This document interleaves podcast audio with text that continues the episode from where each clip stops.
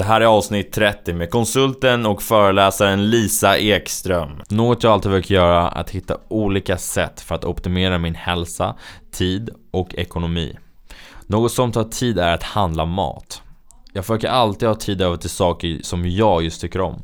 En tjänst som har hjälpt mig mycket med att spara tid, pengar, bli mer hälsosam och att inte köpa onödiga småsaker som när man väl går i affären köper man alltid, köper alltid på sig onödiga småsaker som lösgodis, choklad. Jag tror många kan känna igen sig just där. Är Linas matkasse. Du får bra hälsosam mat. Du får färdiga recept levererade till dörren. Framförallt sparar du tid. Jag använder mig själv av Linas Välj själv-kasse där du skapar en egen variation av olika rätter. Menyteamet sätter ihop ett förslag på veckomenyn precis som vanligt.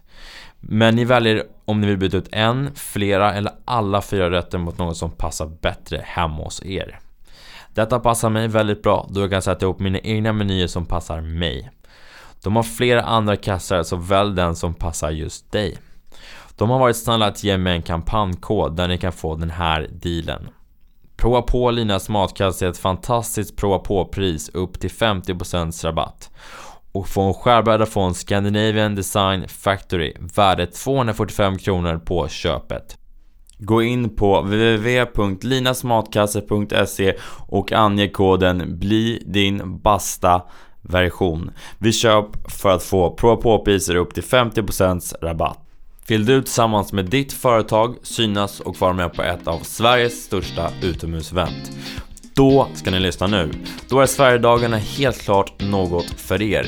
Med ett grymt läge på Djurgården som sträcker sig från Junibacken till Gröna Lund och med runt 100 000 besökare är det garanterat att detta kommer bli en riktig folkfest som har något för alla. Det blir mycket happenings på samma gång. Med så många besökare blir det väldigt bra brand awareness, alltså mycket synlighet för att komma ut till nya kunder. Samt har ni möjlighet att sälja företagets produkter och tjänster på plats. Missa inte chansen, det är ett perfekt tillfälle för ditt företag att visa vad ni går för och komma i direktkontakt med befintliga och nya kunder.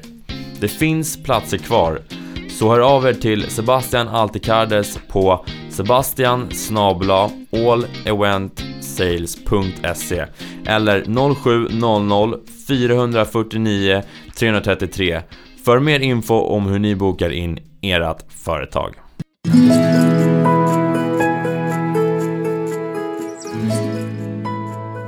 Välkommen till Bli din bästa version. Mitt namn är Kim Schultz. Jag är en livsstilsentreprenör med ett stort brinnande intresse för sport och hälsa. Varje vecka kommer jag att ge er inspirerande personer eller meddelande för att låsa upp er inre bästa version. Nu kör vi!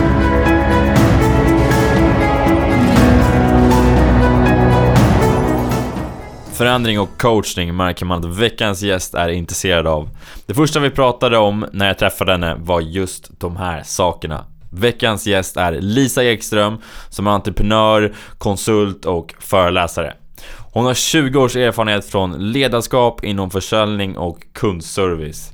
Lisa arbetade på SAS kundservice där hon fick mycket beröm för sitt arbete och fick årets framgångsstipendium 2007 för hennes förändringsarbete på SAS. Hon har fått utmärkelser för sina föreläsningar som Sveriges hetaste talare från tidningen Chef 2012, Årets talare 2014 och Stora målpriset 2015. Lisa är väldigt uppskattad när det kommer till inspiration, ledarskap och coachning och det märks verkligen att hon brinner för de här sakerna. Saker vi pratar om i detta avsnitt är Lisas företag Kamoja och dess betydelse. Vi pratar ledarskap, coachning, mentorskap. Vi pratar om utmaningar, företagskultur, förhandlingar och förändringsarbeten. Vi pratar även om Lisas uppväxt och hur den har format henne. Det och mycket annat får ni höra i avsnitt 30. Utan vidare introduktion, här är Lisa Ekström. Välkommen tillbaka till podden Bli din bästa version. Nu har jag med mig Lisa Ekström. Välkommen! Tack så jättemycket, vad roligt att få vara här. Kul att du är här. Hur är läget? Mycket, mycket bra. Ja, så Härligt. härlig dag idag, solen skiner och jag gillar när solen skiner. Ja men precis, det är jag med. Mm. Verkligen en superfin dag liksom. Så. Mm.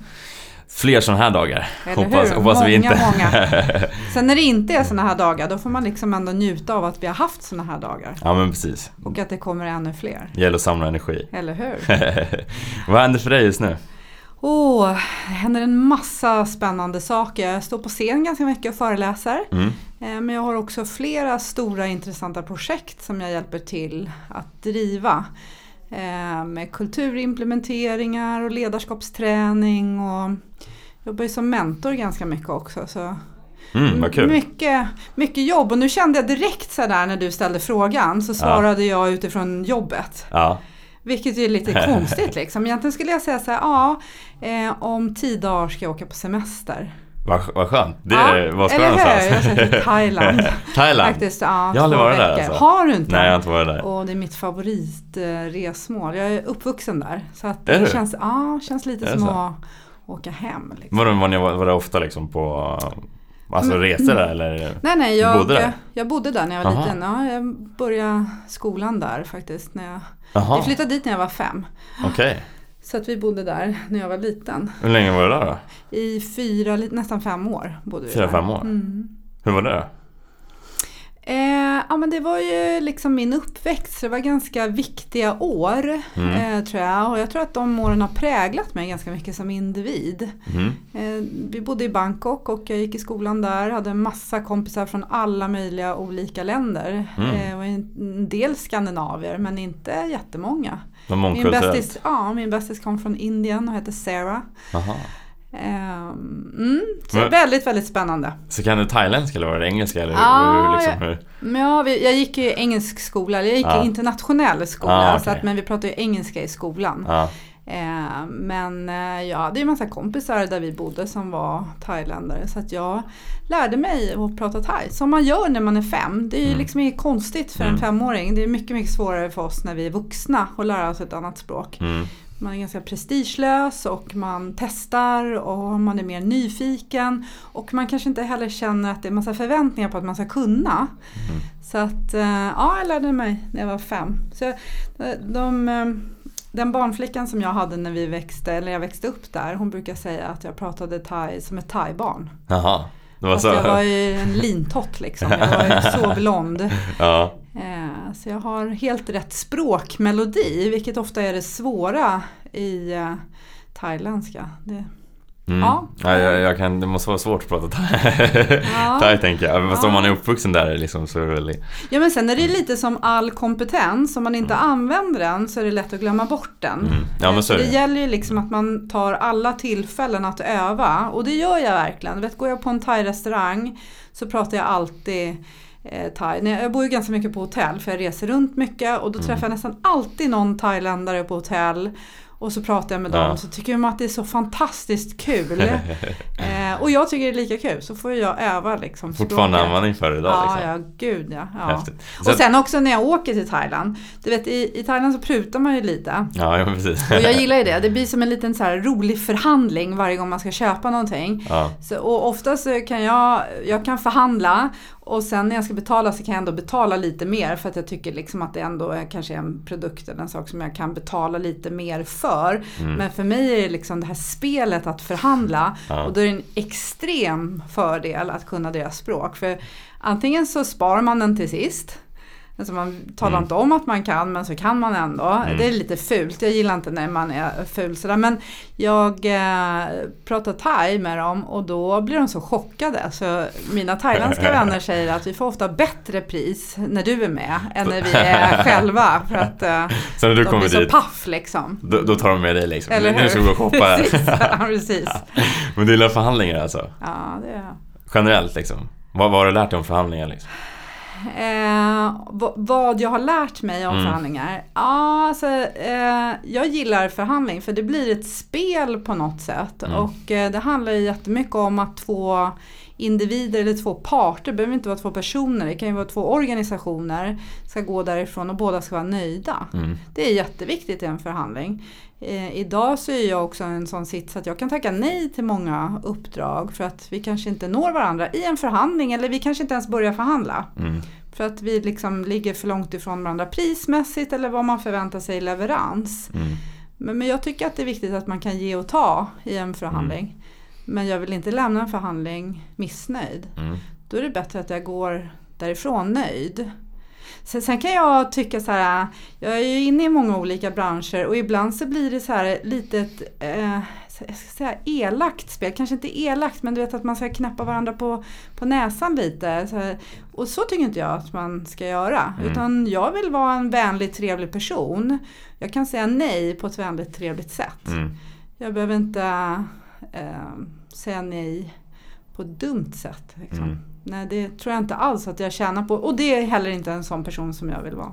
Mm. Tror du mer så här handlar om att ha rätt eller fa- alltså kunna liksom ha eh, Sätta dit den andra på, alltså sätta dit den på ett sätt? Eller hur tror Ja, nej, men liksom? det är lite så jag tänker. Mm. Att ibland så vill man sätta dit någon och ibland så kanske man också vill säga nej men det måste du förstå att så där kan jag faktiskt inte göra. Mm. Och jag tänker att nej men det behöver inte motparten förstå. Jag behöver inte ens förklara det utan jag kan bara säga snällt och trevligt att vet du jag tror inte att jag är rätt konsult för er Mm. men jag kan gärna tipsa dig om någon annan konsult som jag tror Mm. kan hjälpa er bättre. Och sen Smart, kanske ligger mer i eran budget. Mm. Eh, för att jag vill vara en sån person. Jag, jag vill ju att folk ska minnas mig på ett bra sätt. Mm. Och inte bara för att de ska göra det. Utan igen, liksom, det är en sån människa jag vill vara. Mm. Ja men det är smart, det tror jag liksom, då bygger du ändå Alltså någonstans relationer bättre. Det blir, man, du, om du går, in, går ut från liksom dåligt i en förhandling då kommer folk säga ja det var den där Lisa liksom, eller det var den där Kim som gjorde det där Exakt. dåliga grejen liksom. Ja. Då är det en dålig erfarenhet liksom. Exakt. Då kanske de sprider det vidare eller Ja. vad som helst liksom. Det är jättedumt och jag kan också Mm. märka att jättemånga kunder som kontaktar mig för att de vill ha min hjälp. Och så kan jag se att, och det kanske inte är en förhandling, men då kan jag se att men jag är inte rätt person att hjälpa er. Det är, Mm. Jag är inte bäst på det. Mm. Men jag har någon i mitt nätverk som är mycket bättre. Jag kan också märka att de kunderna de kommer ju tillbaks till mig sen. Mm. När de ser att det är rätt för mig, då är det ju till mig de kommer. För att det är inte det här äh, att jag ska sälja mig till varje pris, utan jag försöker byta perspektiv och se vad är bäst för kunden. Mm. Och ibland är jag bäst för kunden. Men på riktigt liksom, ibland är inte jag bäst för kunden. Ja, och då är det någon annan som är bäst för kunden och då är det mycket bättre att det är de som gör business ihop. Precis, då kommer det gynna båda parter för dem liksom. Ja, alla Mm. tre parter Ja kommer precis, det gynna. till och med, exakt, Ja, till och med dig också. med, Exakt. Ja, smart. så det är en, inte bara win-win utan Mm. det är win-win-win. Det är win-win-win, Ja. den jag aldrig. Win-win men win-win-win, det, det är- det är så man ska tänka. Triple Ah. win liksom. Ja, bra. Mm. Du sa att det präglade din, liksom, hela din uppväxt, eller präglade dig när du var liksom, i Thailand. Hur, hur präglade det mer liksom? Vad, vad Nej, men jag tror att eh, alltså jag växte upp i en mångkulturell miljö eh, med, med människor omkring mig från eh, alla möjliga olika kulturer och Mm. det har alltid varit väldigt naturligt för mig. Det har också alltid varit väldigt naturligt hemma hos oss när jag växte upp. Mm. Vi hade vänner från eh, alla världens olika hörn och eh, vi hade lite svängdörrar hemma hos oss. Liksom. Det var många som kom och bodde hos oss ett tag och vet, på besök och så här, mamma och pappa hade mycket kalas med Eh, där vi blandade, alltså kalas där det inte bara var deras vänner utan Mm. vi hade stora kalas. Mm. Det var mamma och pappas vänner och det var min storebrors kompisar, mina kompisar och min lilla systers kompisar. Så det var liksom massa olika generationer.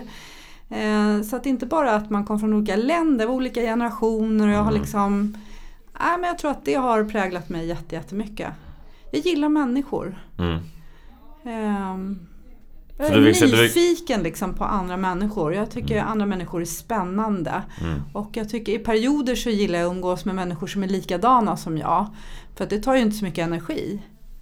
Du vet hur det kan Mm. vara ibland man träffar någon, liksom, man är precis likadan, man kanske inte ens behöver säga saker, man Mm. tänker likadant och sådär. Ja.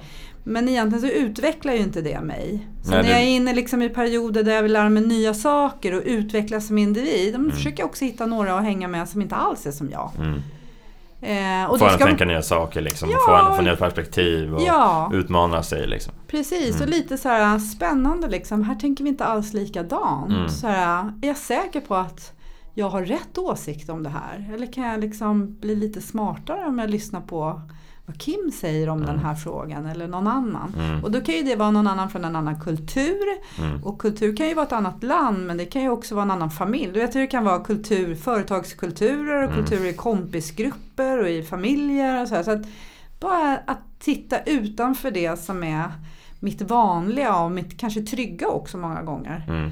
för att lära nytt. Men jag ska också vara ärlig och säga att i vissa perioder, du vet man jobbar mycket, man ska ha hand om barn. Nu har jag i och för sig två barn som är vuxna och har flyttat hemifrån för flera år sedan. Men jag har Mm. en 15-åring som Mm. jag också ska se till att han läser läxor och har koll på läget. Liksom Mm. så Ja, så att i perioder så hinner man ju inte lära sig nya saker. Mm.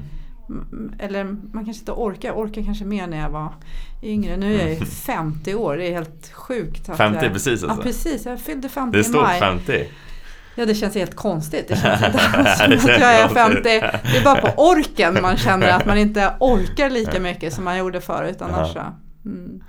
Ja men häftigt. Jag tror att man som du säger man Man kan ju bli så bekväm. Det blir alltid någon, ja, man blir ju alltid någon gång tror jag liksom under eh, Och sen har man ju allt som händer runt omkring i livet och jag tror att det kan ju vara eh, Men som du säger, jag tror att det är alltid bra att liksom träffa personer som inte är precis likadan som dig själv. Som Mm. tänker annorlunda, som gör annorlunda, som agerar annorlunda. Då tror jag liksom att du, då får du själv nya tankar och tänker liksom, jaha nu, hur tänker den här personen? Okej, så där kanske jag kan sno någonting ifrån, det kanske jag kan använda mig av någonting liksom, eller hur tänker jag liksom? Och jag tror precis som du säger att vi hamnar i perioder i livet där vi inte riktigt orkar det. Mm. Men samtidigt så är det vårt eget ansvar att se till att vi inte fastnar i de perioderna för länge. För att för mig i alla fall så kan jag säga att lära mig nya saker ger energi. Eh, och då är det ju lätt att liksom, har jag en jobbig period med mycket jobb och det händer massa saker sådär, så fastnar jag liksom i den. Mm. Då behöver jag ju faktiskt ta eget ansvar och ta mig ur den. Och sen lite det här som du säger med att sno saker ifrån andra, alltså det är lite mitt företagsnamn. Exakt. Ja, Kamoja. ja Kamoja. För att Kamoja. Kamoj, det betyder ju tjuv eller stjäl Ah, ah. eller knycka på thailändska. Ja.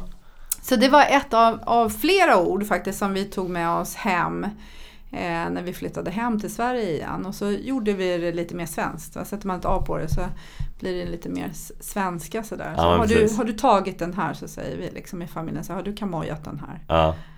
Och, och lite var det, eh, funderade lite på vad jag skulle döpa min firma till. Det tog ett tag liksom. Men sen var det så, när jag kom på det så var det bara Mm. självklart att det är klart att den ska heta Kamoja. För att Ja. det är så mycket jag. Eh, lite så still with pride. Mm. Och då menar jag inte att man ska ta saker och kopiera dem rätt av och säga att man har hittat på dem själv. Det är inte så snyggt liksom. Mm. Men eh, om, man, eh, om man kan göra något från någon annan och twistar till det så man gör det till sitt eget och Mm. sen inte glömmer bort riktigt var man har tagit det ifrån. Eh, så kan man lyfta andra personer Mm. eh, genom att berätta det. Och då blir man inte sämre av det, man blir bättre av det. Mm. Ja men precis. Mm. Ja, jag tror att man kan ta liksom saker från andra, alltså från andra företag, personer Som, men det här kan jag ta in i min idé och sen Mm. göra det till sitt eget. Det tror jag Mm. liksom är Det tror jag är väldigt bra om man kan alltså implementera det liksom i, i, i det man gör och det Mm. man liksom eh, håller på med. Det tror jag att det är coolt att du har kommit på det. Mm.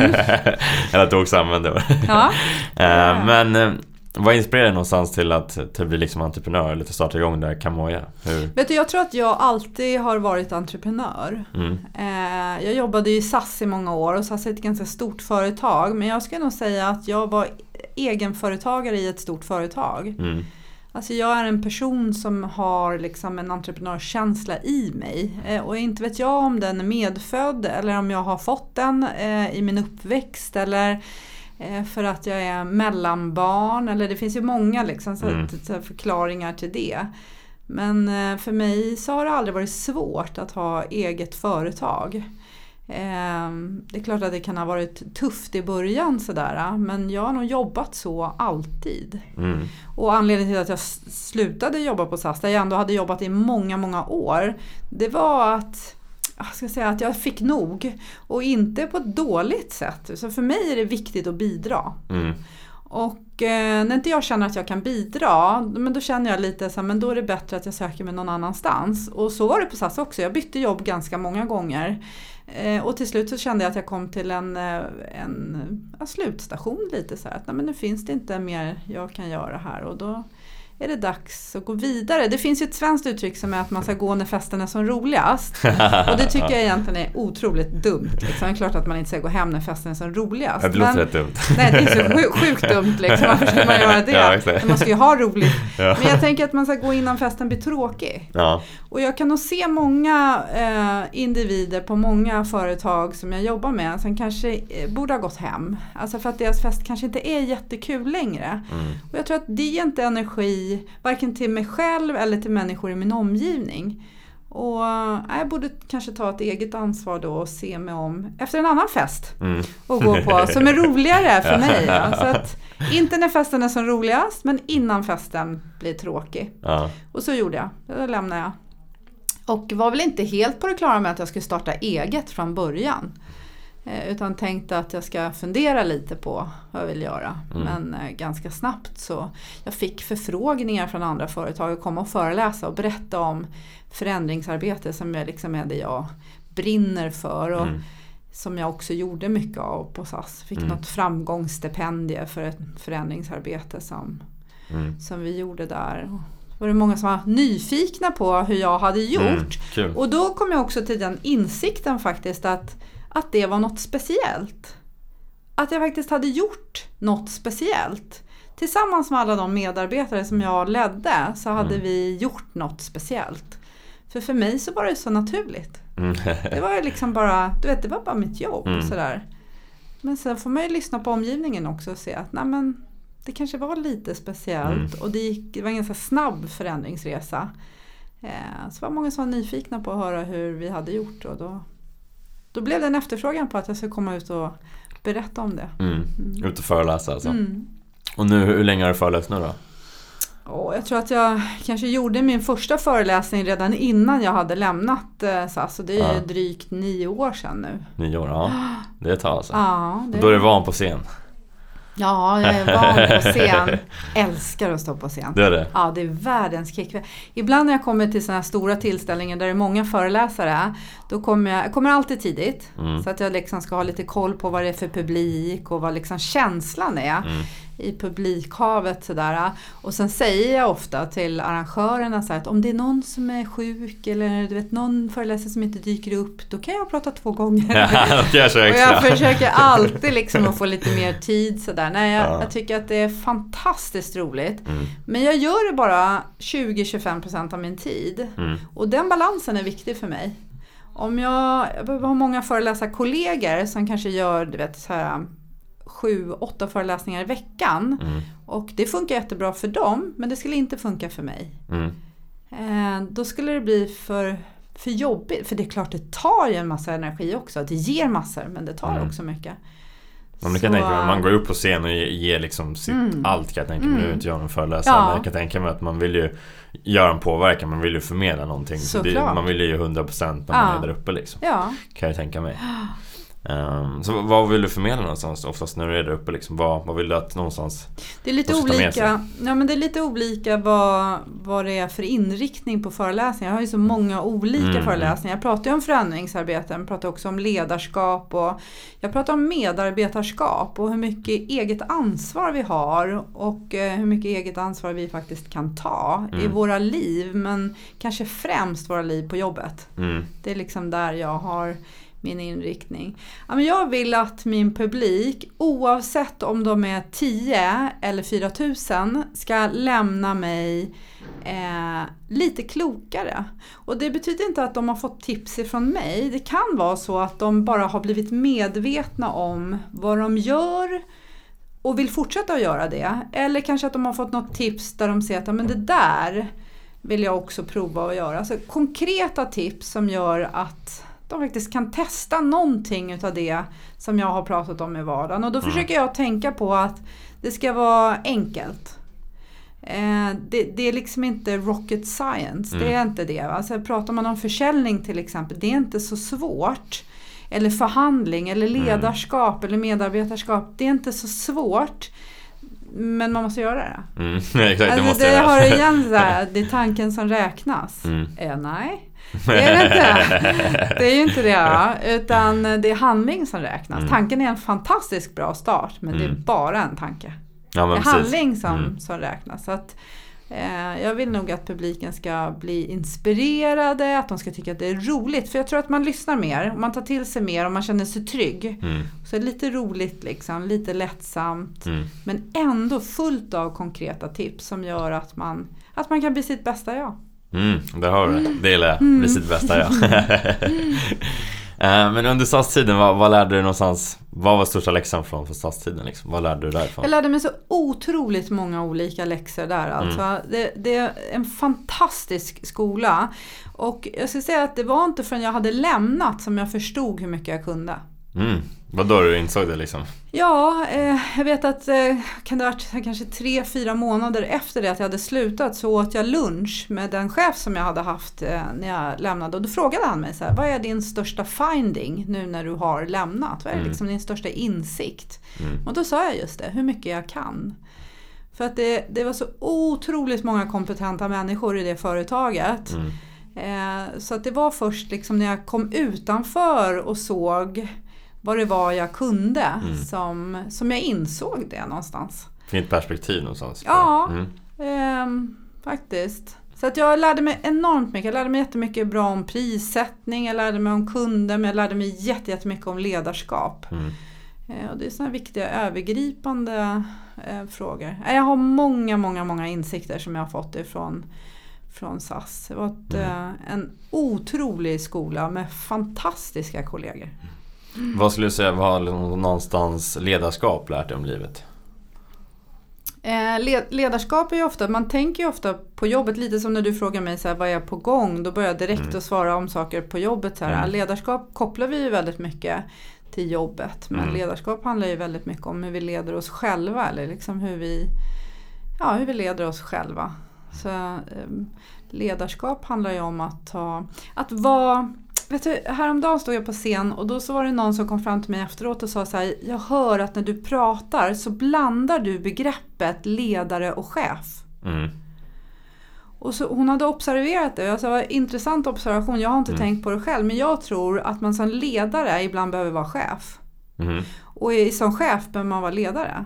Så både och liksom? Ja, alltså det är många som säger ja du ska vara en bra ledare. En ledare Mm. är du och förtjänar du att vara en chef. Det är bara en roll du får. mm. Jag tror det är ehm, jag tror att det finns jättemånga ledare som aldrig blir chefer. Mm. Och det är inte bra. Och så finns det jättemånga chefer som aldrig blir ledare. Det är inte heller bra. Mm. Utan du behöver ha liksom en kombination av det där. I Sverige så fattar vi väldigt mycket konsensusbeslut. Men, men det finns ju faktiskt eh, organisationer där medarbetarna har så mycket att göra. Så det är inte meningen att de också ska göra chefens jobb. Mm. Utan en chef behöver ju vara beslutsmässig. Mm. Det finns vissa saker jag i min roll som ledare för den här enheten eller chef för den här enheten behöver fatta. Utan att alltid ha konsensus. Mm. Sen kanske jag behöver ha förtjänat eh, min, för min grupp liksom, eller för, från min chef att jag kan fatta vissa beslut. Ibland frågar jag om råd och hjälp för att vi ska fatta konsensusbeslut. Men vissa beslut, de är mina att fatta. Precis som inte jag lägger fingrarna i din syltburk så lägger du inte fingrarna i min syltburk. Mm. Är du med på vad jag menar? Mm. Så att eh, jag tror att vi behöver liksom ett land med fantastiska ledare som också är chefer. Och fantastiska chefer som också är ledare. Det är Mm. kombinationen. Bra intention där. Men vad är konsensus? Det, det hänger. Vad är det för någonting? Jo men det är att alla är eniga. Jaha, okej. Du vet alla. såhär, Mm. Eh, att man ska ha med, alla ska tycka om allt. Lite så är det ju i Sverige. Mm. Eh, vi ska vara med och tycka om allt, så här, vi ska vara så engagerade. Och jag tycker det är jättebra med engagerade medarbetare. Missförstå mig rätt. Liksom. Jag tycker Mm. det är fantastiskt och man ska lyssna på varandra. och så här. Eh, Det gör ju också att man når sina mål snabbare. Men alla kan inte vara med och göra allt. Mm. Eller ha synpunkter på allt. Utan ibland så får man som ledare delegera till sina medarbetare. För de säger att det här är din arbetsuppgift. Du, Mm. om det är att du ska svara i telefon eller sitta i receptionen eller om du är ekonomichef, så här, vad det än är. Så jag förväntar mig att är det receptionen så kommer du att sitta i receptionen och ska du svara i telefon så är det det du gör. Mm. Jag kommer inte stå bakom din axel och titta på allt som du gör eller ha synpunkter på allt. Men om jag är ledare eller chef eller och chef Både så behöver du lita på att jag gör det jag ska. Mm. Men det finns ett förtroende i leden liksom. Ja. Ja, och förtroende skapas ju åt båda håll. Mm. Alltså det är ju åt båda håll i, eh, i en relation. Liksom. Mm. Mm. Tror du ska fokusera på, på den äldre generationen när det kommer till ledare, den yngre generationen? Vad tror du är viktigast att liksom lägga fokus på eh, för framtiden? Ja, alltså eh, det, jag ska börja med att fråga så här, tycker du att jag är den äldre generationen eller den yngre? Nej, jag ska inte ens fråga det för jag vill inte att du ska svara. Eh, nej, men jag tror så, jag har ju två barn som är 25 och jag kan se liksom att de kanske är lite annorlunda än, eh, alltså det, det är lite annorlunda för dem än vad det var för mig när jag var 25. Mm. Eh, jag tror att vi kanske går mot att folk är mer entreprenörer. Eh, att man inte är lika företagslojal. Jag tror inte att det kommer delas ut lika mycket guldklockor, du vet så 25 år i företaget som det har gjort. Ja. Och jag, jag, tror också att företagen, vi är inte där som organisation än liksom, utan jag tror att man behöver vara lyhörd för den yngre generationen, inte tycka så att de är jobbiga och utan igen, det är en relation, det är två parter vi behöver mötas. Mm. Eh, sen behöver man ibland som anställd rätta sig i ledet. Det är det här som gäller här och vill du inte jobba utifrån det då får du söka dig någon annanstans. Man mm. kan vara tydligt, kärleksfullt tydlig mm. Eh, vad det är som gäller. Ja. Liksom. Men, men jag tror att um, jag tror att den yngre generationen kommer vilja ha mycket, mycket mer att säga till om och jag tror att de kommer säga till på ett mm. annat sätt än vad jag upplever att det var när jag var 25. När jag var 25 pratade man mer om chefen när chefen inte var med. Mm. Och det tror inte jag, jag tror att det kommer att Tvärtom. Ja, jag tror mm. att vi kommer bli liksom, den yngre generationen lite kaxigare, lite modigare. Mm. Hoppas jag. Mm. Eh, men samtidigt så tror jag att det är viktigt som organisation att man är tydlig med roller och förväntningar. För att om inte jag vet vad jag förväntas göra när jag kommer till jobbet, då blir det väldigt, väldigt svårt att leverera. Och då kommer jag börja hitta på egna regler och spelregler och vad ja. jag tycker är okej okay och sådär. Och om jag har en chef som låter mig göra det, då behöver ju också min chef leva med de konsekvenserna. Mm. Annars så behöver ju chefen säga till mig att vet du vad Lisa, det där är inte okej. Okay. Jag drog faktiskt ett exempel här för inte så länge sedan. För jag flyttade i somras. Mm. Och då eh, skulle jag renovera mitt kök. Och om, om du tänker dig tanken så här att jag ska renovera köket. Och så kommer snickaren hem till mig och så sätter vi igång sådär och så går jag till jobbet och så kommer jag tillbaks eh, på eftermiddagen och då säger snickaren så här, du vet Lisa kök tycker inte jag är jättekul. Mm. Så jag har varit lite mer i vardagsrummet idag. ja. du, du, vet om du tänker ja. i det scenariot så skulle inte jag vara jättesugen på att betala fakturan. Nej. Då skulle jag tycka att det var inte det jag beställde. Ja, exakt. Men, men eh, jag kan säga många arbetsplatser där man anställer folk för att de ska vara i köket. Men de tycker inte att det är så kul så mm. de är istället i vardagsrummet. Men det händer ingenting. Mm. Är du med mig? Ja, då, då blir det blir svårt att få resultaten som, ja, man, som man förväntas. Liksom. Precis. Då är man inte tydlig i kommunikationen. Ja, man förväntar sig ändå att man ska mm. få lön. Mm. Alltså som medarbetare. Och jag tänker att ledare behöver också bli modiga nog att säga stopp. Nu är du i vardagsrummet. Mm. Det är inte där du ska vara. Det är inte det jag betalar lön för utan mm. du ska vara i köket. Mm. Eh, men som medarbetare kan man också vara duktig på att tänka så här. Hmm, jag tycker inte att det är så kul med kök. Mm. Jag skulle hellre vilja vara i vardagsrummet. Och om jag nu, om Kim är min chef och jag ska få mm. Kim att tycka att det är okej att jag är i vardagsrummet. Om jag byter perspektiv, hur kan jag sälja in en idé till Kim så att han säger Ja Lisa, inte köket, vardagsrummet. Mm. Men jag kan inte vara i vardagsrummet innan jag har fått okej på det. Mm. Ja, För då får jag inte betalt. Ja, nej, är du med på vad jag menar? Jag, förstår. jag tror att det kan bli sådär precis som du säger, att det blir tvärtom. Alltså båda man, man vill vara någonstans på olika platser mm. liksom. Ehm, och sen just med förväntningarna som du mm. säger, att det blir, det blir fel i kommunikationen liksom. Och man vill bara göra det eh, som är roligt. Mm. Eh, och nu vet jag inte liksom om det också är den yngre generationen, för det tror inte jag. Även om jag kan höra att det oftast pratas om det. Mm. Jag tror inte riktigt att det är så. Jag tror att det är så jag ska säga min generation, men jag är ju också den yngre generationen. Jag säga fel. Nej men förstår, jag tror att det är så överallt. Att ja. vi som människor, vi söker oss till det som är roligt. Mm. Och det är jättebra tycker jag. Alltså, det är klart att vi ska söka oss till det som är roligt. Mm. Det betyder inte att vi inte ska göra det som är tråkigt. Vi behöver också göra det som är tråkigt. Mm, det tror jag är väldigt viktigt. Alltså det finns all, alltså, någonstans tror jag alla jobb finns i det som är tråkigt. Och det måste man ju ja, man göra liksom. Och man får hitta på sätt för att göra det tråkiga så lite tråkigt mm. som möjligt. Man kanske inte mm. kan göra det roligt, mm. men man kan göra det så lite tråkigt som mm. möjligt.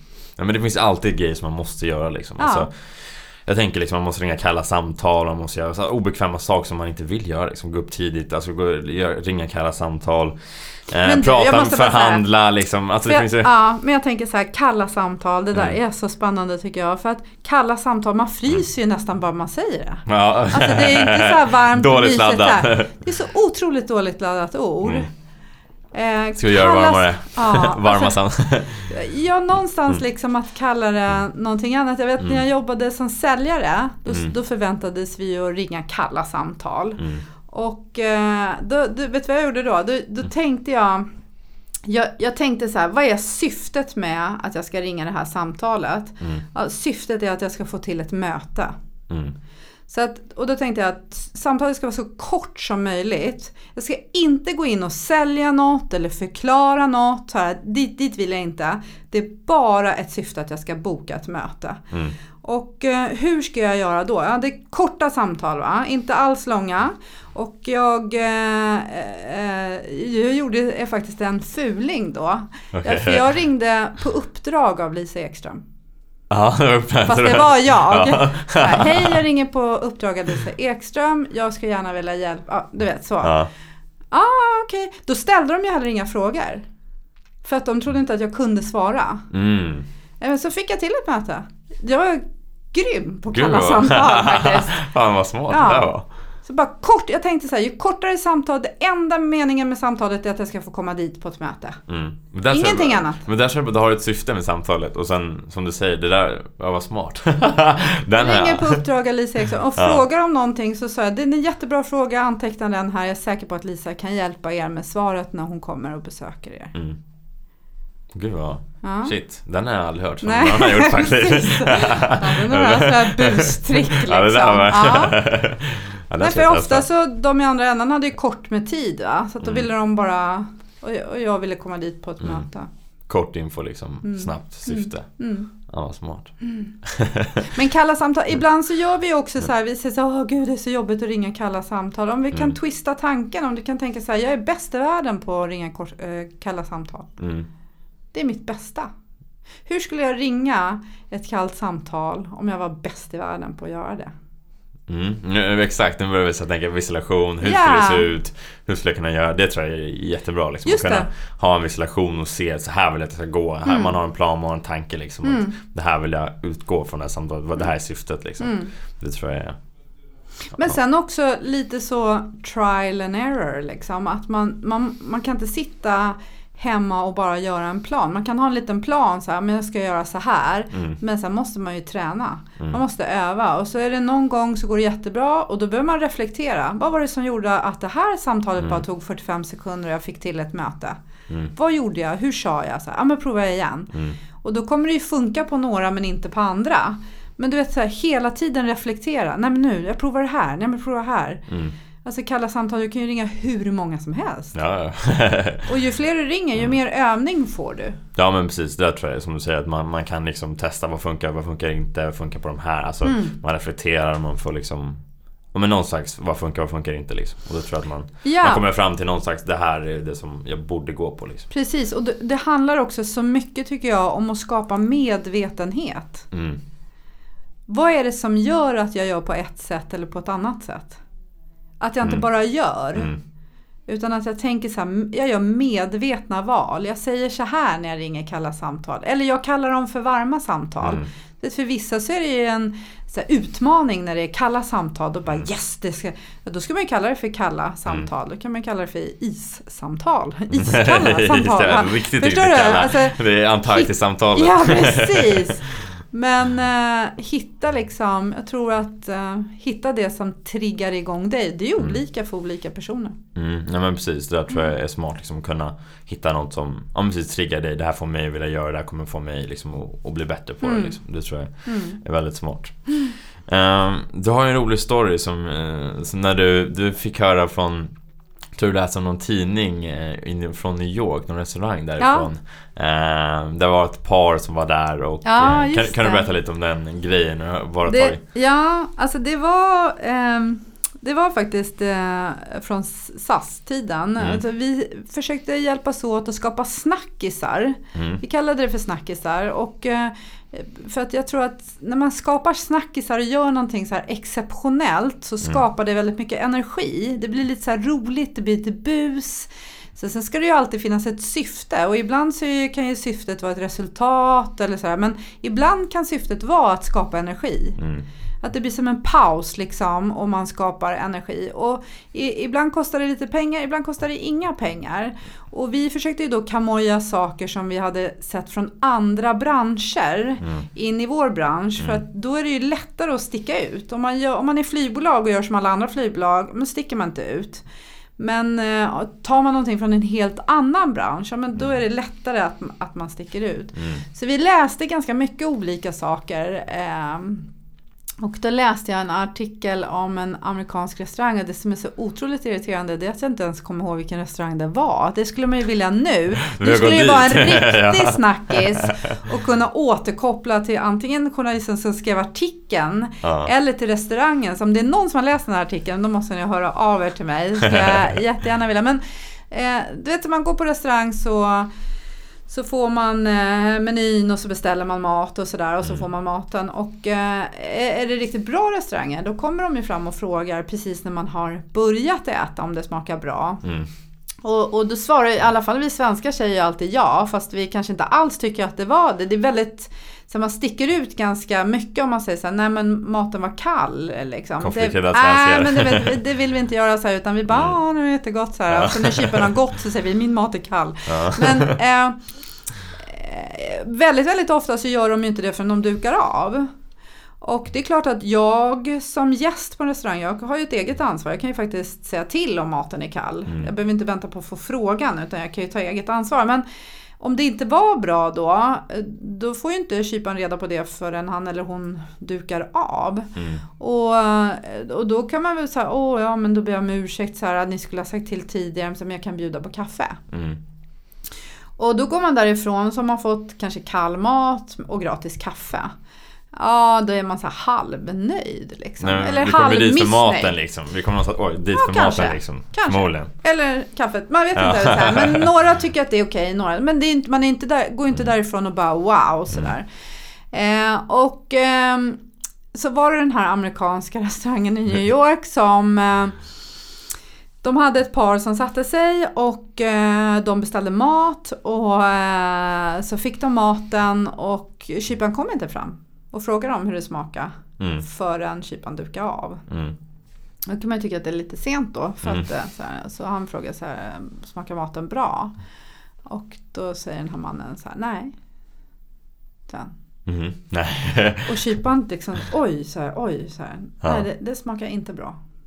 Det smakar så sjukt mycket mer än bra. Där. Ja.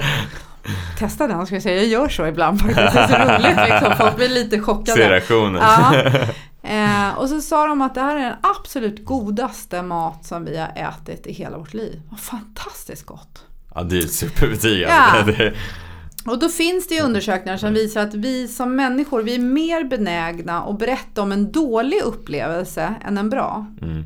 Så, så om, en, om den är bra, då måste den vara så exceptionellt bra eller på något sätt sticka ut. Mhm. Och det kan man ju tycka då så här, det här är det godaste vi har ätit. Det sticker ju ut, men ändå inte säkert liksom. Men då vänder kyparen alltihopa genom att säga så här att jag blir så otroligt glad att ni var så nöjda. Mm. Så jag bjuder er på er måltid. Ja, det är, ja, det är Ja. så... Vad Är det händer det liksom? liksom? Nej det händer ju inte. Och då ökar ju också sannolikheten att det blir en snackis. Definitivt. Alltså, det är folk kommer berätta om det liksom. Ja. De kommer berätta om det för en massa andra människor som sen berättar, nu berättar jag det för dig liksom. Och nu har jag en massa Precis. lyssnare som lyssnar på det sådär. Exakt. Och det skrevs en artikel om det som jag läste och du vet. Mm. Det sprider sig sådana Ja. där snackisar. Eh, så det, vi kamojade det konceptet. Mm. Eh, och bjöd en, eh, en nöjd kund på hennes resa. Wow, det är ju... Hon Ja. måste ju varit helt paff. Det, ja, hon, hon blev helt paff faktiskt. Hon hade åkt från Manchester till Stockholm. ja. Och eh, hon hade skrivit ett sånt här rosbrev, alltså hon var nöjd. Så hon skrev ett tackmail. Ja. Och jag visste inte riktigt vad det handlade om men jag ringde upp eh, kunden en, en tidig morgon. Mm. Och du vet man känner lite så här när man ringer, du vet det pirrar lite så här för man tänker så här, gud hon kommer bli så himla glad, hon kommer bli så glad och sådär. Se reaktionen Och liksom. det blev hon inte alls. Liksom, jag fick helt, eh, en helt annan reaktion än vad jag hade förväntat. Aha. Så att, eh, du vet, jag frågade först henne, så jag presenterade mig och så frågade jag henne vad som hade hänt och hon berättade hela sin story och hon var så himla nöjd. Mm. Och så tog jag liksom sats sådär och sa bara, ja, ah, vi är så glada att du skrev till oss, vi vill bjuda dig på din resa. Ha, wow. Och du vet, man bara väntar så här att man ska Reaktionen säga, bara, åh yes! tack liksom. Glädjeskriket, Nej. typ. Nej, hon sa så här, får jag ringa tillbaka som? Vad fan? Verkligen.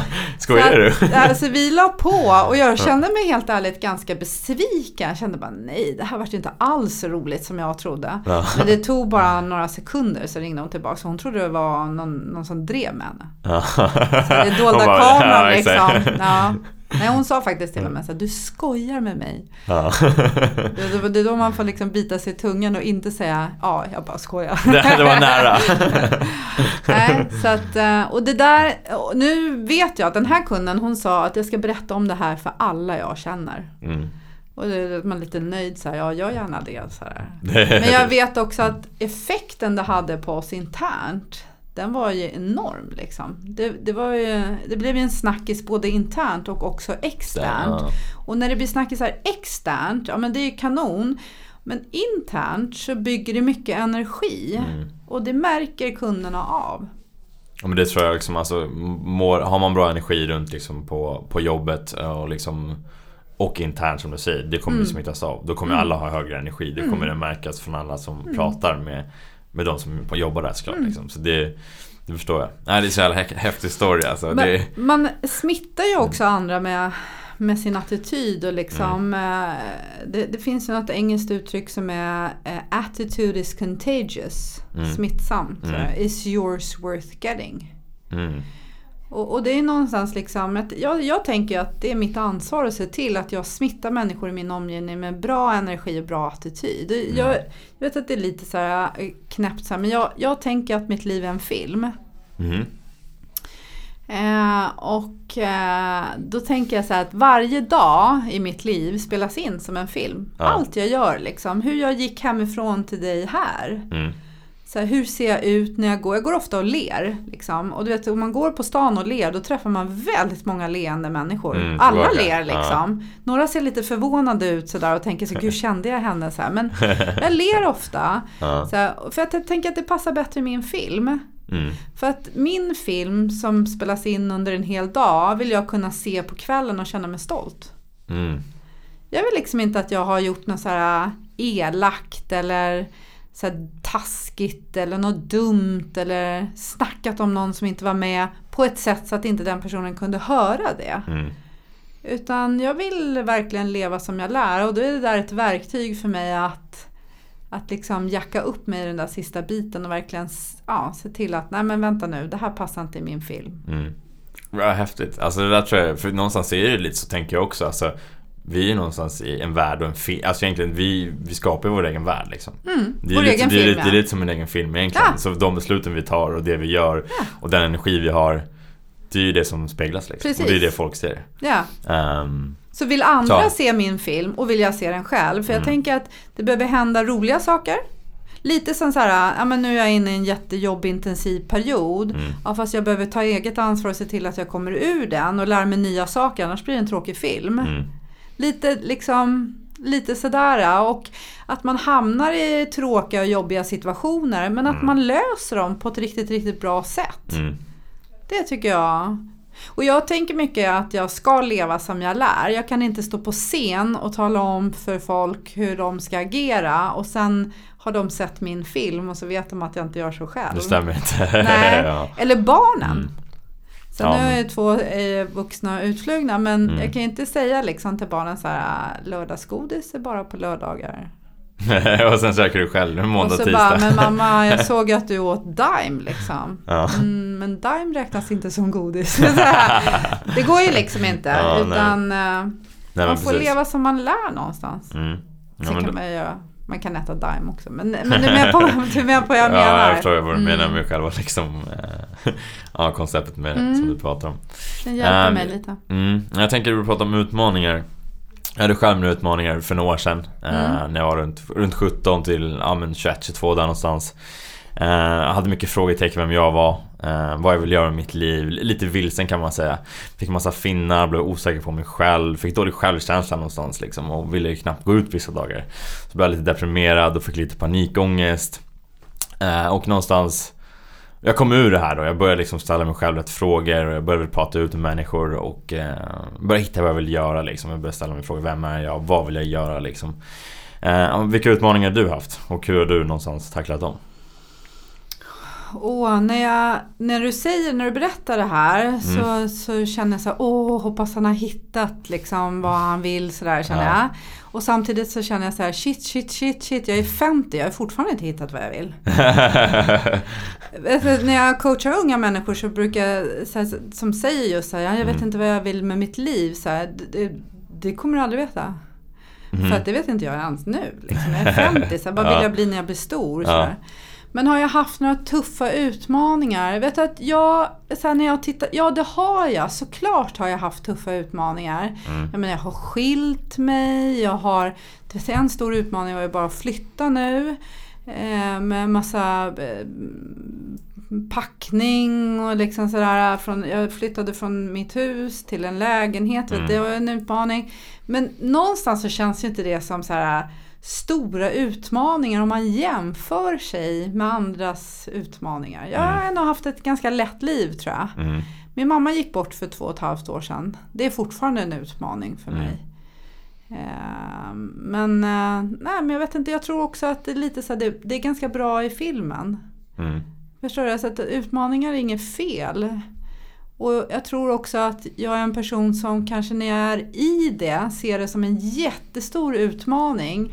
Men nu när jag är ur det så, så, så kanske jag inte riktigt kommer ihåg att jag tyckte att det var en stor utmaning Mm. då. Är du med på vad jag menar? Så att jag, tror att skulle du fråga kompisar till mig som har Mm. varit med mig hela mitt liv då kanske de skulle säga så här, jo men det kommer du väl ihåg den där och den där grejen som hände. Det var ju en jättestor utmaning. Mm. Och då kanske jag skulle säga så här, ah, ja just det, det har du rätt i. Mm. Jag var ute och gick här med en kompis häromdagen och då så sa jag till henne så här, gud jag vet inte, jag har ju inte varit sjuk på flera år alltså. Jag har inte varit förkyld. Så jag, jag kommer som är förkyld liksom. Jag har inte varit förkyld på jättelänge. Mm. Och då tittade hon på mig och så sa hon så här, men du var ju jätteförkyld för två månader sedan. Mhm. Och då bara, eh, var jag? Så här. Förstår du? Så att, jag tror att, och nu är förkyld bara en liten utmaning, Mm. men är du med? Så jag tror att jag kan ha det jobbigt, men när jag är ur det, då kommer jag inte riktigt ihåg hur, hur jobbigt det var. Mm. Det kanske inte är bra, jag vet inte. Det är lite bra tror jag ändå att det är. Du kommer liksom ur dem snabbt liksom, Mm. dina utmaningar. Mm. Jag, jag kan säga en, en så arbetsmässigt stor utmaning som jag hade. Det var, jag jobbade med försäljning och sen blev jag lite så här headhuntad in i ett ganska stort, lite så här prestigefullt projekt. Mm. Mm. Och jag hoppade på det där och jag hade det jobbet i sex månader. Och jag tror att det är, jag ska inte säga att det är de sex värsta månaderna i mitt liv, men det är inte långt ifrån. Det var helt fruktansvärt alltså, för att jag hade inget att göra. Jaha. Och jag blev, nej, alltså jag blev anställd i det där projektet lite Ja. som, missförstå mig rätt, som ett kuttersmycke. Liksom. Att, att de ville bara att jag skulle vara med där, men det fanns egentligen ingen arbetsuppgift för mig. Mm. Och det hittades på lite saker som jag skulle kunna göra. Och vi satt i lokaler som var ganska långt ifrån huvudkontoret. Eller det kanske var du vet, en kvarts promenad. Men det var inte så långt som man gick över och fikade med andra och sen gick tillbaka. Så satt Mm. ganska avskilt. Hade ingenting att göra. Det var fruktansvärt ska jag säga. Då fanns ingen plan liksom vad det skulle... Nej, skulle så det liksom. hittades på lite Mm. saker som jag skulle göra. Jag lämnade in det till han som var min chef som lite så här rättade med rödpenna. Mm. Och det var inte så att jag hade gjort saker fel men jag hade inte gjort dem på hans sätt. Jaha. Och då blev de fel. Liksom. Så, nej, men jag tror också att det är de sex månader i mitt liv som jag lärt mig mest. Jag lärde Mm. mig otroligt mycket om mig själv. Och jag lärde mig också att även om jag är en ganska stark person med både bra självkänsla och ganska bra självförtroende så tog det inte så lång tid för mig att tappa det. Mm. ja, nej men precis, alltså, Så det är oftast är det där man lär sig liksom. Alltså i sina utmaningar. Det är ju där man tänker om, man Ja. utvecklas, man reflekterar. Eh, Jag hade inte gjort det jag har gjort idag. Hade inte jag gått igenom den här saken så Nej. hade jag aldrig liksom gjort det som jag gör idag. Nej. Och det hade inte format mig till den personen jag är idag Nej. heller liksom.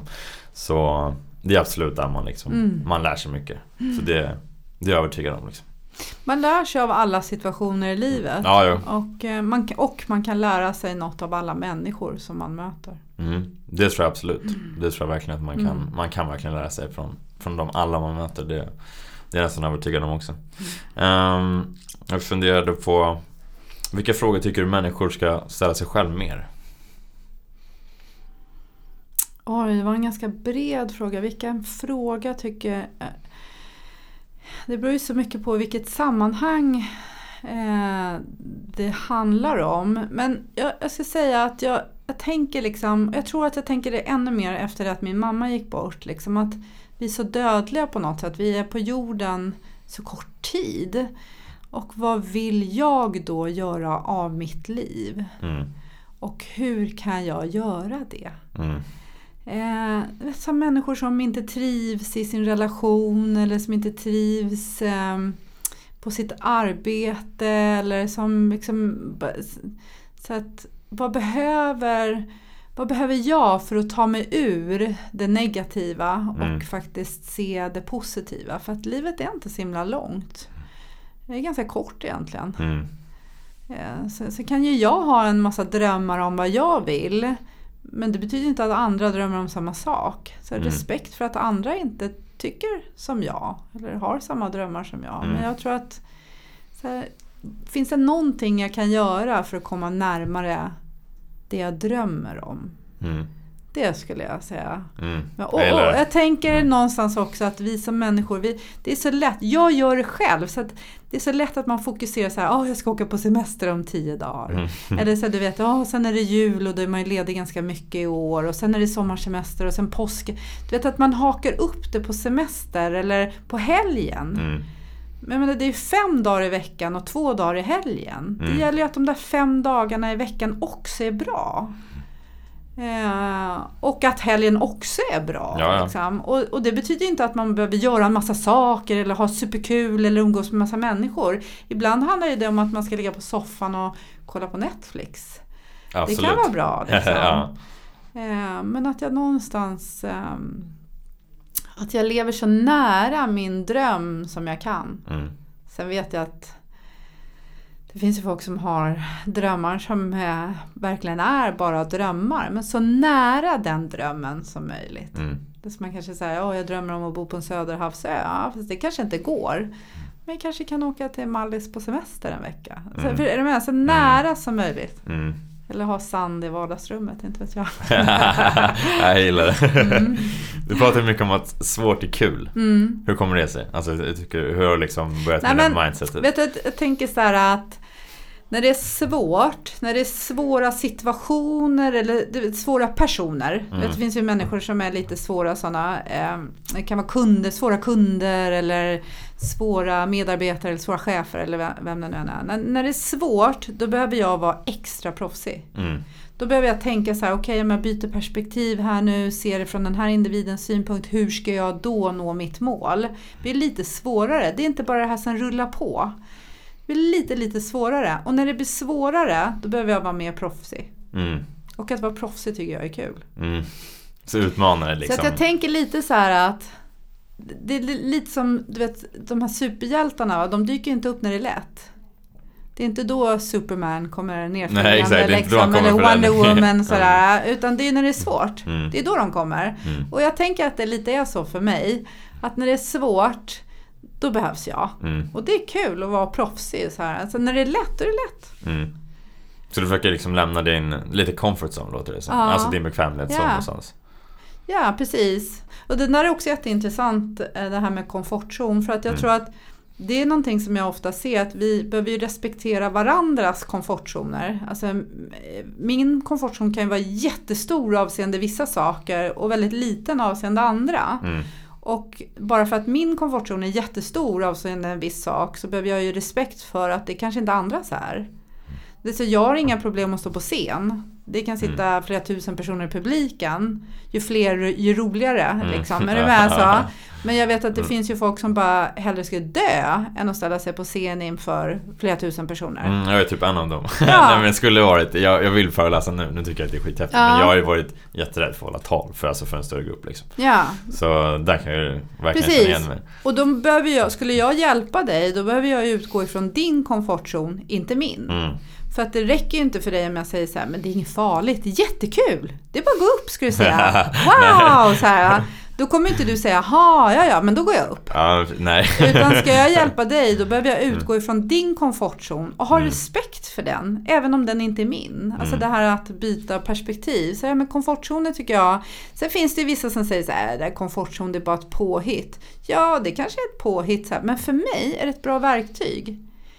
Alltså jag som också är bildlig, jag ser lite i bilder så jag kan se så här, oj hoppsan, nu blev det lite fjärilar i magen här, nu är jag utanför den där komfortzonen.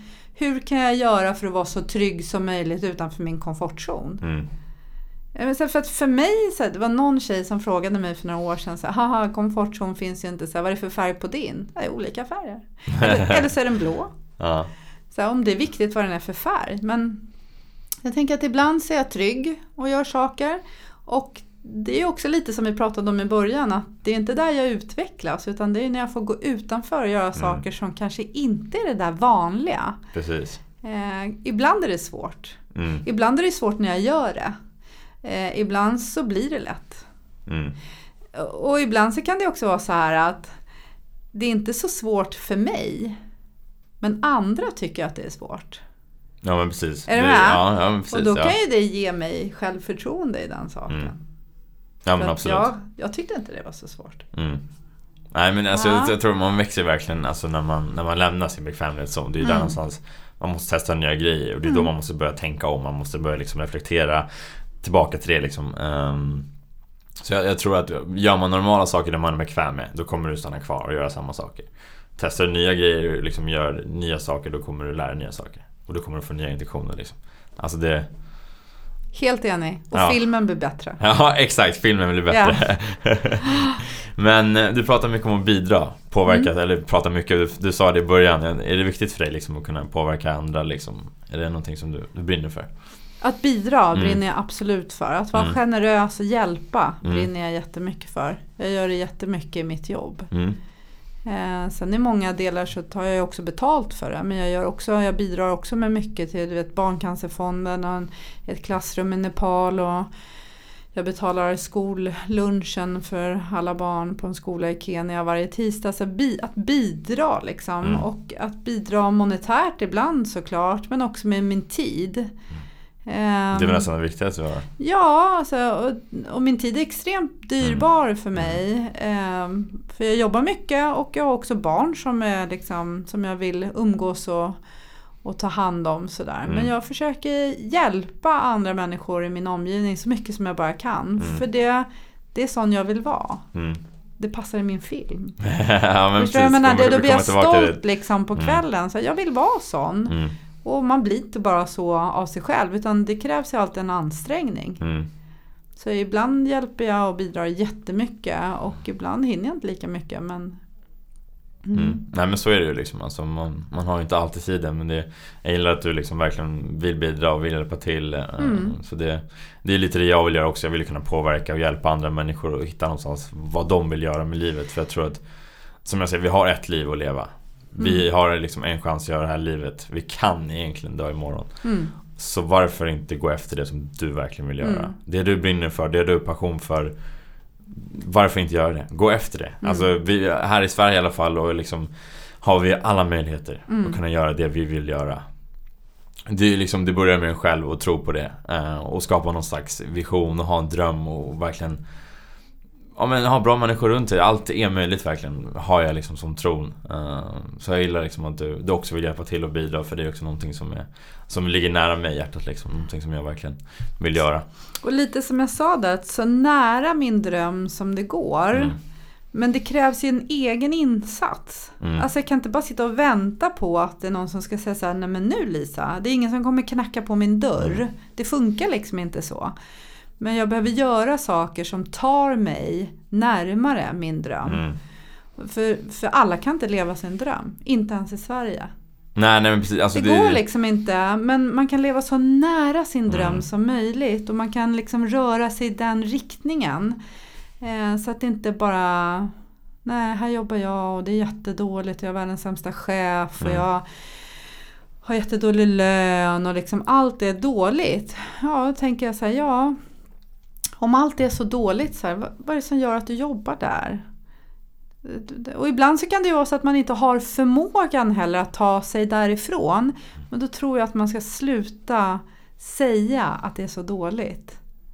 Är du med? Så mm. för säger man det, så, och även om man inte säger det högt, man säger det till sig själv. Mm. Så, men okej, okay, om jag har världens sämsta chef, hur kan jag göra min chef bättre? Förbättra situationen? Någonting ja. som jag kan göra för att förbättra min chef. Mm. För det gör det. Det går liksom. Mm.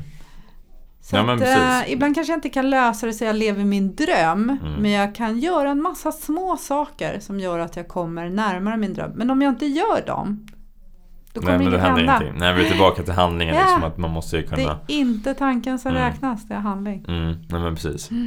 Nej, men jag tror att alltid, man, man, som du säger, att man kan man kan alltid förbättra situationen. Man kan alltid göra det bättre för sig själv. Liksom. Mm. Eh, men det gäller ju som, man måste ju göra någonting åt det. Prata, diskutera. Eller så får man ju sluta på jobbet. Liksom. Det är ju Ja, precis. Finns, för det, det är liksom, men Fast den all... möjligheten finns ju heller inte för alla. Utan det kan ju vara någon som du vet har barn och lån och sådär. Ja, man behöver ha den där inkomsten. Mm. Men jag tänker att om man, om man tycker att allt är dåligt. Om man i alla fall så bestämmer sig för kanske, jag ger det sex månader. Mm. Att göra det så bra det går. Och antingen så blir det bättre. Eh, eller så blir det inte bättre. Men då kanske jag som individ mår bättre så jag kan söka mig därifrån. Mm. Eh, och jag tänker också så här att tänk om min, mitt liv är en film och min framtida arbetsgivare, potentiella arbetsgivare ser min film. Vad är det mm. de ser? Mm. Förstår du vad jag menar? Om, jag, om de ser någon så här, gud hon bara hon gnäller på allt, hon har synpunkter på allt, hon har inga förbättringsförslag, hon tycker allt är dåligt. Så här. Ska vi anställa henne? Ja! Mm. Nej men det kommer de inte tänka liksom. Utan, så att ibland så tänker jag att man, att man behöver ta det där man kan, man kan ge det en viss tid, kanske mm. sex månader. På mm. sex månader ska jag se mm. hur mycket bättre jag kan göra den här arbetsplatsen. Uh, så har man det som ett mål liksom, ja. och strävar mot det. Mm. Och ofta så får man lite energi av det och den energin kan räcka till att faktiskt söka sig därifrån. Mm. Om det är det man vill. Ja men precis. Då får man ett nytt jobb för mm. man eh, andas liksom, man, man blir en annan man får en annan energi. Det märker ju andra människor. Nej men jag tror, precis.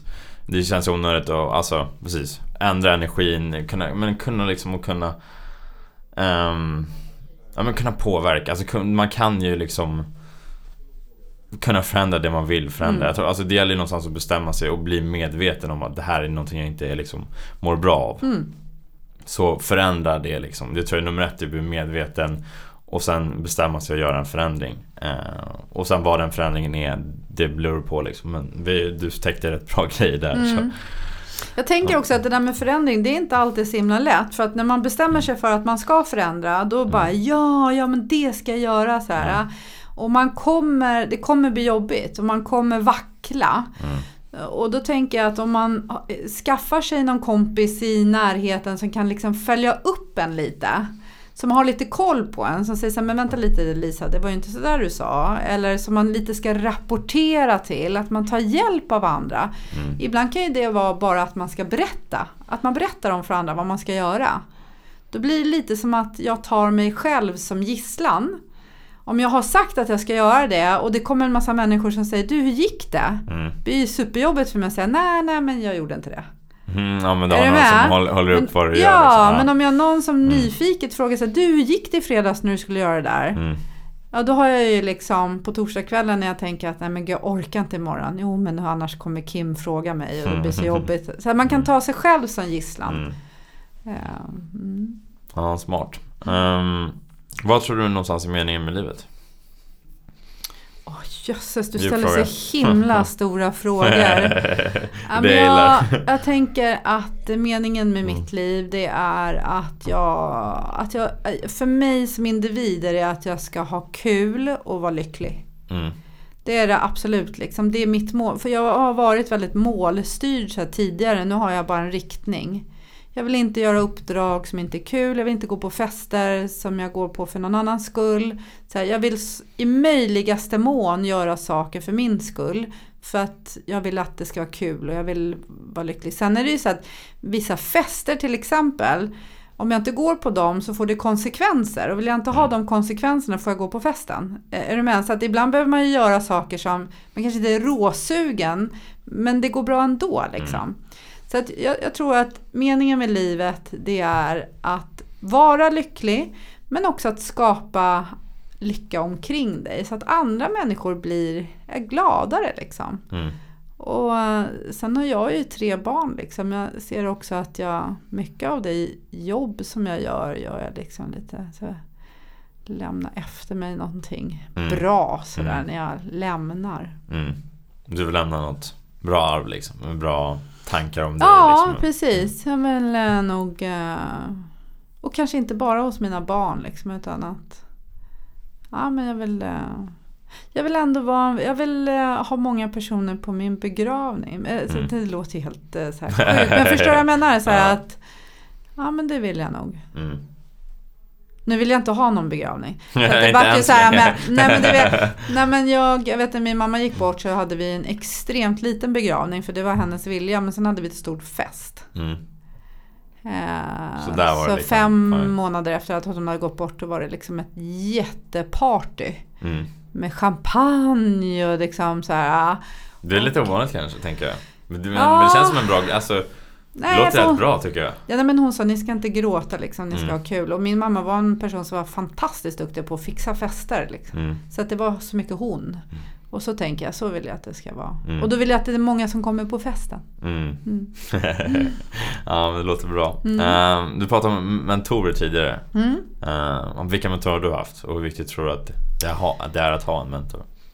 Jag har inte haft någon mentor faktiskt. Ingen så uttalad mentor. Men jag skulle säga att jag ser, eh, ser så mentorer i nästan alla människor jag möter. Eh, Jag lär mig saker av alla människor. Ibland lär jag mig bra saker, ibland lär jag mig saker som jag inte, så där vill jag inte göra, som den här individen gjorde. Mm. Så att jag liksom är... Men jag, och jag läser mycket litteratur. Och då försöker jag kamoja in saker som andra har gjort eller säger sådär. Och så försöker jag göra om det till mitt eget. Mm. Sen mina barn har lärt mig otroligt mycket. Mm. Ja men häftigt. Ställer, har ställt mycket frågor till dem sådär. Där de har... Det är va? Gjorde du så? Mm. Så kan man ju inte göra. Nej, säger jag. Så varför kan man inte göra det? Så, här. så att jag eh, känner, för mig, en mentor behöver ju inte vara en person som eh, kan mer, eller liksom högre upp i någon så här arbetsmässig hierarki än vad Mm. jag är. Jag lär mig av alla människor. Jag skriver ju eh, om taxichaufförer, jag vet inte om du har sett det? Nej, det har jag inte Nej, jag lägger ut på Instagram. Jag, jag gör det inte hela tiden men jag håller på att samla taxistories till en bok nu.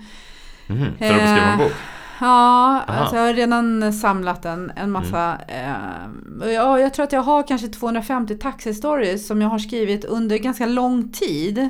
Sen har jag lagt ut dem eh, några stycken ibland sådär i vissa perioder har jag gjort. Så jag Mm. Tack, det är någonting med bakom- Taxi Stories. Alltså, Man pratar alltid men man får bra intentioner. Jag pratar alltid med taxichaufförer när jag åker taxi och jag åker en del taxi. Och jag kan lära mig något om alla. Mm. Är så jag. sjukt kloka liksom. Och sen har det blivit just taxi för att man sitter i en taxi. Mm. Men jag är ganska generellt så här nyfiken på andra människor. Mm. Och jag tänker att de är lite min, mina mentorer. Mm.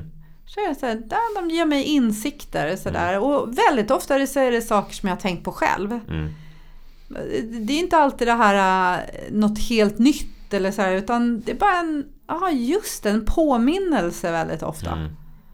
Man får den här bara, just det, så var det. Ja, Den här, ja, jag älskar taxichaufförer alltså. Jag bara, så mm. så taxi så ofta du kan. Ja, lära ja nya men det började faktiskt eh, med Taxi Stories i, eh, i Bangkok. Mhm. Eftersom jag då vill öva min thai så mycket som möjligt. Så Mm. när, jag, när jag åkte taxi så pratade jag alltid med taxichaufförer. Mm. Och de har ju ett helt annat liv än vad, än vad jag har. Och vet, de pratar om sina barn och vissa jobbar i Bangkok men deras familj bor någon annanstans och sådär. Alltså bara, Mm. Man får stanna upp ibland och tänka att alla har det inte som jag. Det gäller att man inte glömmer bort att också vara tacksam för det man har. Mm. Så det började faktiskt så. Men eh, jag har pratat med taxichaufförer i New York och Mm. i Paris och i London och i Var är de Göteborg. bäst och... någonstans då? Nej men alla är så kloka alltså. Aha. Ja.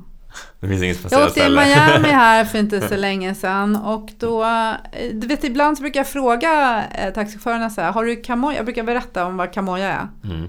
Så jag brukar fråga så här, har du kamojat något bra? Någon idé eller något sådär. Mm. Då åkte jag med en taxichaufför i New York.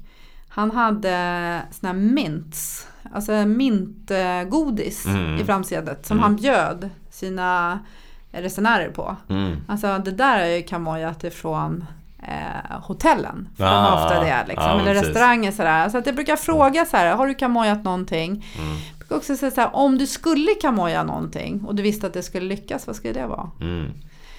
Och också så här, om någon skulle kamoja något från dig. Mm. Vad tycker du att de skulle kamoja från dig då? Mm. Det blir rätt intressanta diskussioner. Ja, där. precis. Ja, nej jag tycker eh, mycket klokskaper faktiskt. Jätte, Mm. jättemycket. Jag lär mig mycket av det. Jag Mm. ler alltid när jag kliver in i en taxi. Mm. Känner bara, nu, nu, nu, nu är får i vi en läroperiod. Ja. ja, häftigt. Mm. Och sen är det också så mycket olika människoöden. Mm. Så, Jag tänker där, människoöden alltså. ja menar men du vet, om, ofta så pratar man ju om så här, är det din bil, är det din egen, jag kör för en åkare, så här, när kom Mm. du till Sverige? Det är inte alltid folk eh, har ursprung i Sverige. Så får jag höra liksom, när jag kom hit för sju år sedan och det, Mm. man får höra livsöden. Du vet, eh, Stories liksom. Det är helt otroligt. Mm. Vet, jag hade en taxichaufför i Malmö eh, ganska länge sedan nu. Det är väl kanske i alla fall, ja det är säkert ett år sedan. Och eh, han skjutsade mig från Sturup till mitt hotell. Och eh, vi pratade hela tiden. Och sen skulle jag till en kund dagen efter. Så då Mm. bokade vi så han kom och hämtade mig. Du vet, hans story, den grep tag i hjärtat om mig på ett sätt som gjorde att eh, jag åkte upp, jag bodde på ett hotell i Malmö som heter Malmö Live, ett Clarion hotell, så jag åkte högst upp där eh, på deras restaurang. Så köpte ett presentkort där. Mhm. Och sen när jag klev in i taxen på morgonen så gav jag honom det presentkortet och så sa jag att fixa barnvakt och bjud din fru på middag. Mm. Sjukt. Ja, men nej, var samma taxichaufför alltså? Ja, alltså, vi hade bestämt Aha, så när han släppte Ja. av mig att han skulle hämta mig Ja, dagen efter. Så, Mm.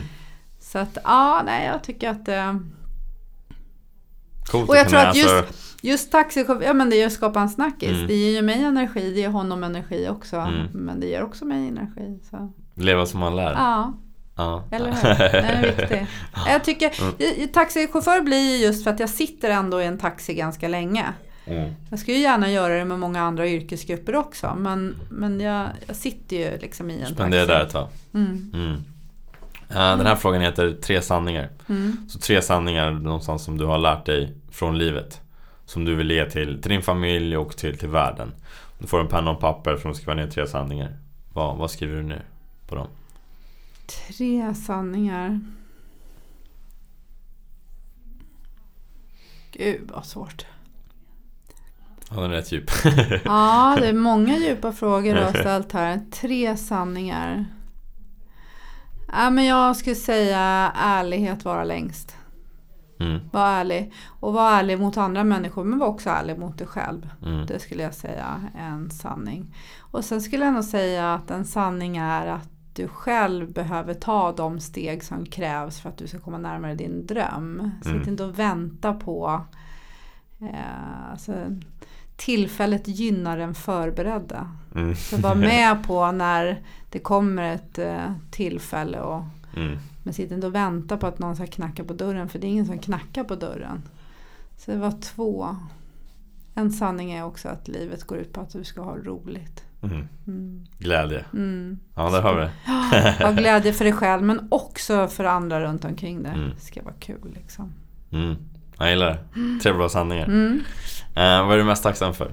Under senaste tiden? min familj är jag mest tacksam för. Absolut. Det finns inget som går upp mot min familj.